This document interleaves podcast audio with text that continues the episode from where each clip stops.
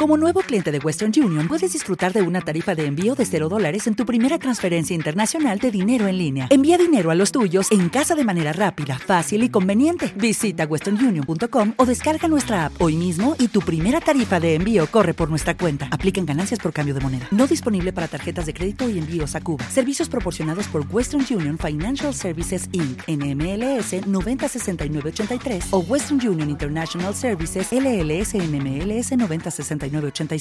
Hola de nuevo y bienvenidos al episodio extra siete de la segunda temporada de Maichan in Japan.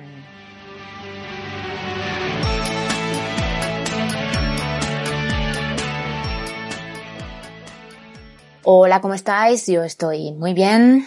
Hoy hace un día muy muy bueno aquí en Tokio. No hace mucho calor, más bien al contrario, hace un poco de frío.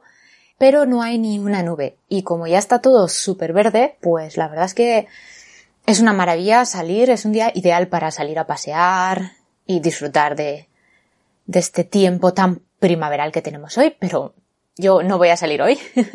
Estoy aquí dando consejos de cosas que yo no voy a hacer, ¿no? Es muy típico eso. Y bueno, ya empezaron las clases, como os comenté en el anterior episodio, pues ya se me acababan las vacaciones, las pseudo vacaciones, porque como os digo siempre, no son vacaciones cien por ciento, solo que no tenemos clase, pero tenemos muchas otras cosas que hacer.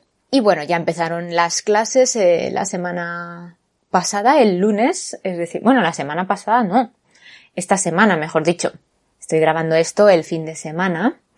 Eh, las clases empezaron el día cinco en una de las universidades, en la otra empezó, empezaron el jueves, me parece.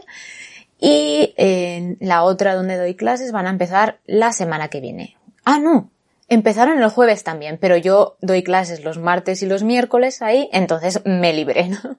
Hasta eh, la semana que viene, el martes de la semana que viene no voy a ir para allí. Y bueno, como os dije, no todas, pero algunas de las clases van a ser presenciales, bueno, casi la mayoría. Y la verdad es que, uff, uff, ya no recordaba bien bien. ¿Cómo era esto de estar todo el día para arriba, para abajo, subiendo al tren, bajándose del tren? Claro, porque si no me voy a Pamplona. eh, y bueno, dando las clases en persona, que es mucho, mucho más cansado, la verdad. Y más con todo lo que os conté, ¿no? Con dando clase con mascarilla, pero bueno, a eso ya le dediqué un episodio en el año pasado, ¿verdad? Porque ya en octubre del año pasado ya empecé a dar clases híbridas, que le llaman, que son clases en las que el profesor está allí en el aula y la mayoría de los estudiantes también, pero una parte de los estudiantes pues están en su casa o no sé, en otro lugar y están conectados a, a Zoom, a Zoom o el programa que, que quiera usar el profesor o la universidad en ese momento, ¿no? Entonces son clases uh, presenciales pero online también al mismo tiempo y eso es muy muy cansado. Bueno, ya os lo comenté en ese episodio y bueno, estoy pensando en hacer próximamente otro, otro episodio contándoos cómo es ahora, eh, ya que la mayoría de las clases que voy a tener son presenciales. A ver, a ver cómo evoluciona la cosa. Ahora de momento, como os he dicho, solo he tenido presenciales, solo he tenido tres clases, solo un día. En ese, en ese día he tenido tres clases presenciales, pero el resto de la semana de momento he tenido clases online, pero la semana que viene eso ya va a cambiar. Van a ser, pues voy a tener más clases presenciales, entonces ya os contaré cómo va todo.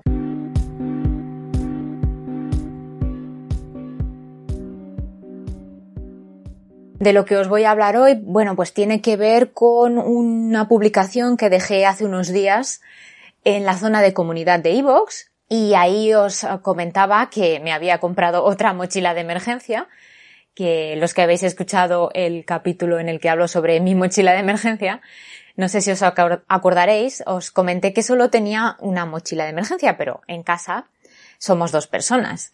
Entonces, um, yo estaba un poco preocupada porque había aumentado un poco eh, la actividad sísmica aquí en, en el archipiélago nipón. Entonces, bueno, yo consideraba necesario comprar otra mochila, ¿no?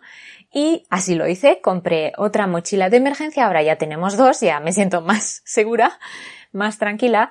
Y aparte de la mochila de emergencia compré unos productos, aproveché la ocasión y compré unos productos eh, que son unos alimentos que se conservan durante mucho tiempo. Por supuesto, estos alimentos son para um, guardar en la mochila, no, porque no me cabe, la mochila está a tope ya, como eh, pudisteis comprobar en ese capítulo. Pero bueno, son alimentos que se tienen, se tienen no, pero se dejan ahí, son alimentos pensados para, también para las emergencias, ¿no? Para tenerlos en casa, guardados y en el caso de que sea necesario, utilizarlos, ¿no? Y por eso tienen uh, un, una fecha de caducidad tan tardía, ¿no? Por eso se pueden conservar durante tanto tiempo. Y bueno, cuando los pedí, eh, venían en un pack y entonces mmm, no me fijé muy bien en qué consistía ese pack. Me lo... ¿Cómo se dice? Me lo recomendó eh, Amazon, los compré por Amazon y Amazon me recomendó comprar este pack porque era algo que compraban otros clientes cuando compraba la mochila de emergencia. Y la verdad es que es un tema que también, en el que también estuve pensando porque, vale, lo que, todo lo que lleva la mochila de emergencia está muy bien, pero sí que sentía que le faltaba pues eso, ¿no? Alimentos. Porque, bueno, Eh, es posible que falten alimentos. De hecho, vi un documental sobre el gran terremoto del once de marzo y uno de los problemas que tuvieron, uno de los tantos, tantos problemas que tuvieron eh, en los refugios fue que había escasez de alimentos. Y claro, uno normalmente piensa que eso no va a suceder, ¿no? Porque, bueno, es que es un país del primer mundo, hay abundancia de productos de alimentación. Y, y bueno, es algo que piensa, ah, no, no es importante. Pero bueno, después de ver ese documental, pues me di cuenta de que sí que puede suceder. Vale que eh, ese, en ese momento, pues, la catástrofe fue de dimensiones descomunales, pero bueno, nunca se sabe lo que puede pasar. Así que compré estos alimentos que no son baratos, pero que bueno, hay que tenerlos por si acaso, ¿verdad?